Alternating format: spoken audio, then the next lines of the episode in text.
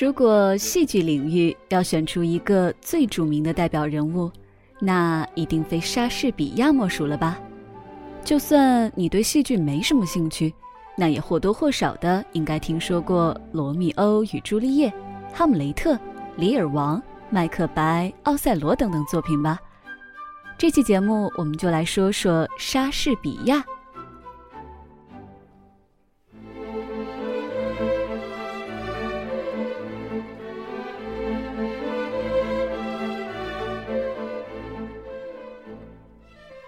William Shakespeare 是英国文学史上最杰出的戏剧家，也是西方文艺史上最杰出的作家之一，全世界最卓越的文学家之一。他流传下来的作品包括三十七部戏剧、一百五十四首十四行诗、两首长叙事诗。他的戏剧有各种主要语言的译本，且表演次数远远的超过了其他任何戏剧家的作品。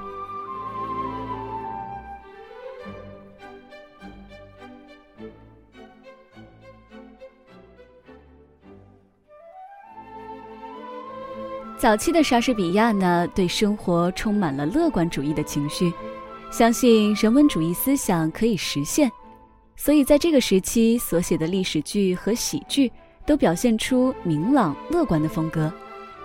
之后呢，由于英国农村的圈地运动，王权和资产阶级及新贵族的暂时联盟正在瓦解，社会矛盾深化，政治经济形势日益恶化，人民痛苦加剧，反抗迭起。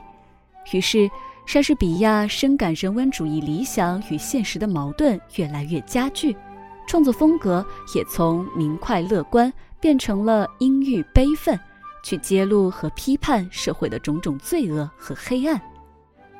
晚期的时候，也是莎翁艺术作品的巅峰时期，他深感人文主义理想的破灭，退居故乡，开始写起了浪漫主义传奇剧。创作风格也变得浪漫空幻。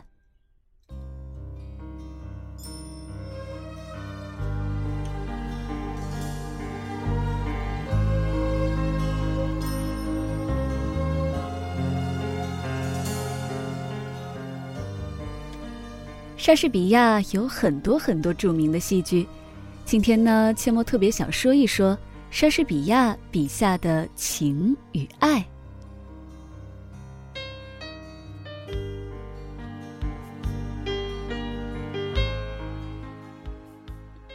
在柏拉图的《会影》中，阿斯里托芬讲了一个神话，巧妙地解释了人类的起源和演化，以及不同类型的爱恋。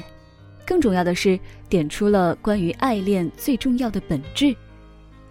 我们现在的每一个人都是不完整的，所以我们都在寻求自己的另一半。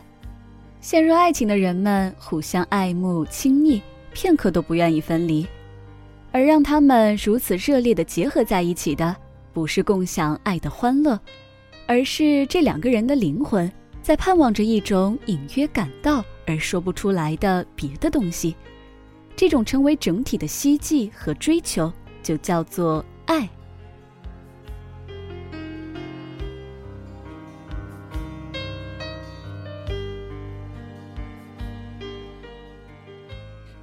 听完柏拉图的思考。是不是觉得很简明、深刻、一语中的呢？爱情既是生物本能的需要，又是灵魂的追求，自然赋予的互补性，很多时候表现为高于人类认知理解之上的情愫，也就是我们隐约感到却说不出来的别的东西。那如果说睿智的柏拉图窥探到了爱情的本质，那么伟大的莎士比亚呢，则恰恰相反，他并不太关心情爱的哲学内核，而更在意它的诗性。他用丰富多变的情节和绝妙无比的言辞，将爱情中的各种面相描绘出来，理解了，感动了，伤心了，又释怀了。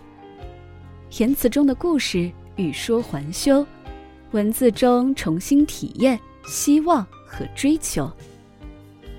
在沙翁的世界里，爱情永远是一个调皮多变的精灵，有时善解人意，有时蛇蝎心肠，时而单纯可爱，时而又运筹帷幄。你永远无法将它网住、粘住，做成标本去分解、去研究。你只能在不断追逐中去体验，或者去重温。What is a you? Impetuous fire? What is a maid, ice and desire? The world wags on. A rose will. 在莎翁的戏剧里，有笼罩在死亡阴影下的年轻爱恋，罗密欧与朱丽叶。在喧闹的舞会上，纯情而富有情趣的相互试探、盟誓；在阳台上击穿时空。我的慷慨像海一样浩渺，我的爱情也像海一样深沉。我给你的越多，我自己也越是富有，因为这两者都是没有穷尽的。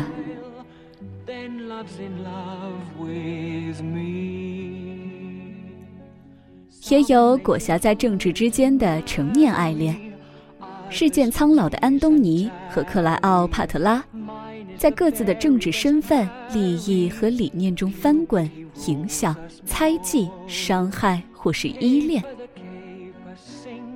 我梦见有一位安东尼皇帝，他的脸好像是苍天，其间点缀着一个太阳和一轮明月，按时运行。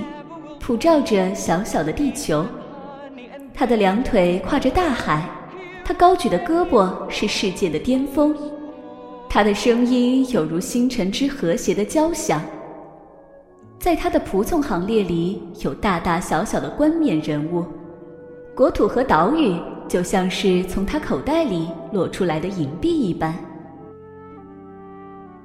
冷峻的奥古斯都，可怜你一无所爱。What is a youth, impetuous fire? Impetuous fire 还有美丽温柔的德斯蒂蒙娜，听着面前那个黝黑的男人描绘的世界，沙滩上腐臭的死尸和海中殷红的血迹，庞大的山窟和荒凉的沙漠，相互吞食、战争、围城和祸福，长吁短叹。暗自流泪。他因为我经历的危险而爱我，而我亦因为他的同情而爱他。可是绿眼睛的魔鬼呀，越是爱到深处，越是妒火焚身，永劫不复。Then love's in love with me. Some may think only to marry, others will tease and tarry. Mine is the very best parry.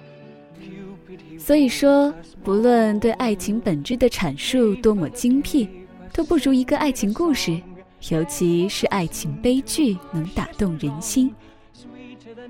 莎士比亚在剧作中为我们呈现了一幕幕宿命式的爱情故事。激情与死亡交织在一起，令很多人潸然泪下。那今年的四月二十三日，就是莎翁逝世四百周年的日子，届时想必各个地方的剧院都会有各种形式的纪念活动。有兴趣的听众朋友们，不妨去到剧场，感受一下莎士比亚的魅力吧。